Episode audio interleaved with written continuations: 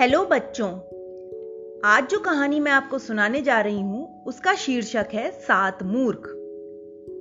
एक किसान के सात पुत्र थे। सभी अव्वल दर्जे के मूर्ख, धूर्त एवं आलसी थे। कोई भी काम करके खुश नहीं था। मेहनत करना उनकी आदत नहीं थी। सारा दिन बेकार घूमते फिरते रहने में उन्हें मज़ा आता था। उनमें से एक भी स्कूल नहीं गया। सभी अनपढ़ रह गए। खाने को बढ़िया स्वादिष्ट भोजन, आराम करने को आरामदायक बिस्तर चाहिए था उन्हें। कठिन मेहनत के विचार करने भर से ही उनके हाथ पैर फूल जाते थे। उनका बाप बूढ़ा हो चुका था। वह अब चलने फिरने से लाचार हो गया था। वह अगर आलसी मूर्ख बेटों को काम करने को कहता तो वे सभी बाप को ही खरी खोटी सुनाकर खामोश करा देते। किसान अपने नालायक मूर्ख बेटों के सामने बेबस हो जाता। सभी बेटे बाप के नियंत्रण से बाहर हो चुके थे। अपने से बड़ों की नेक सलाह को वे नहीं मानते थे। किसान की पत्नी भी गुजर चुकी थी। अब उसका बुढ़ापा काफ़ी कष्टदायक स्थिति से गुजर रहा था। एक बार उसके पड़ोस में किसी किसान के घर भैंस ब्याई। उसने मानवता के नाते किसान के मूर्ख बेटों को बहुत सा दूध दिया। ताकि वे खीर बनाकर खा सकें। अब दूध तो मिल गया, पर मूर्खों की खीर बनानी असंभव थी। सभी नालायक भाई बाप के पीछे पड़ गए कि वह खीर बना दे। किसान बीमार था। फिर भी पुत्रों का मन रखने के लिए वह लड़खड़ाते हुए उठा और खीर बनाकर बेटों को दे दी। सातों के साथ बेटे खीर खाने को बेताब थे। एक ने खीर चखी तो उसमें शक्कर नहीं थी। बड़े भाई ने छोटे से कहा दुकान पर जाओ और एक आने की शक्कर ले आओ तब तक खीर भी ठंडी हो जाएगी। जल्दी जाओ।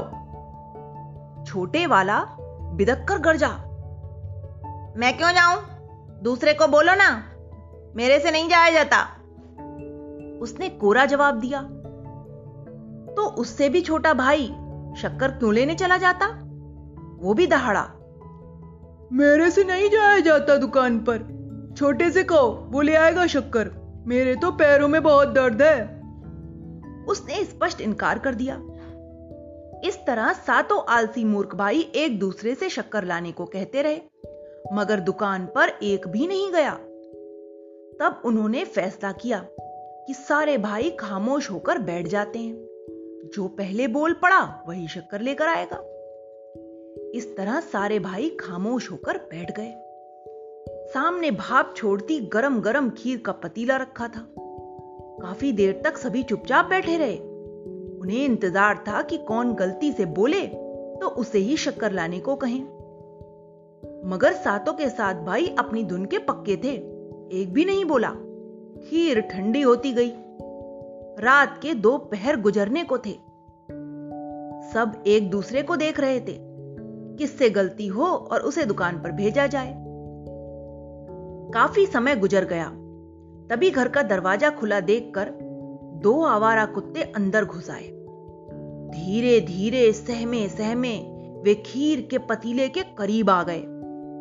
किसी ने भी नहीं भगाया कुत्तों को।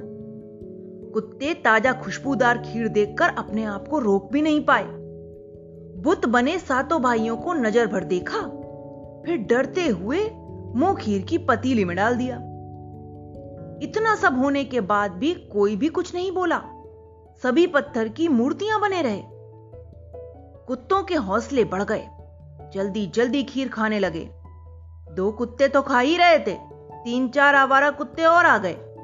सब के सब खाए जा रहे थे। आज तो मूर्खों की वजह से कुत्तों के भाग खुल गए थे। भला आवारा कुत्तों को खालिस दूध की खीर कहाँ खाने को मिलती है? सब भाइयों के सामने उन्हीं की खीर कुत्ते खा रहे हैं। फिर भी वे खामोश हैं। कोई भी बोलने की हिम्मत नहीं कर रहा। कहीं दुकान पर शक्कर लेने न जाना पड़ जाए। उनके देखते ही देखते सारा पतीला खाली हो गया। कुत्तों का पेट भर गया। अब वे खिसकने लगे। उनमें से एक शरारती कुत्ता भी था। जाते जाते एक मूर्ख के मुँह को चाटने लगा।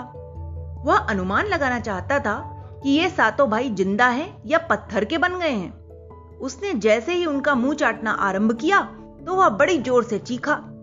ऐसा करते ही सभी कुत्ते भाग खड़े हुए। बड़ा मूर्ख बोला छोटा हार गया छोटा हार गया अब दुकान से शक्कर लेकर आओ। बड़े भाई का कहना छोटे ने नहीं माना। उसके सामने खीर का पतीला पड़ा था और सभी उसे शक्कर लाने को मजबूर कर रहे थे।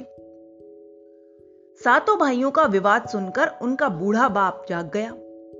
उसने जब सारी बात सुनी तो अपना सिर पीट लिया। आगे बढ़ा और बड़े मूर्ख बेटे को ज़ोर से थप्पड़ मारा। बड़ा बेटा थप्पड़ खाते ही अपना गाल सहलाते हुए बूढ़े बाप को क्रोधित नज़रों से घूरने लगा। मैंने तुम्हें थप्पड़ क्यों मारा है? बात समझ में आई? बाप ने गंभीरता भरे स्वर में पूछा। मुझे क्या पता? थप्पड़ आपने मारा है, आपको पता होगा। बुरा सा मुँह बनाते हुए उसने जवाब दिया, मैंने तुम्हें थप्पड़ इसलिए मारा क्योंकि तुम सब भाइयों में बड़े हो। अगर तुम आलस से त्याग कर स्वयं शक्कर लेने चले जाते तो छोटे भाई तुम्हारा एहसान मानते, तुम्हारी इज़्ज़त करते। खीर का भरा पतीला तुम्हारे पेट में होता। तुम सारे भाई बड़े प्रेम से मज़े की नींद ले रहे होते। मगर तुम्हारी मूर्खता और आलस्य की वजह से तुम्हारा भोजन कुत्ते खा गए।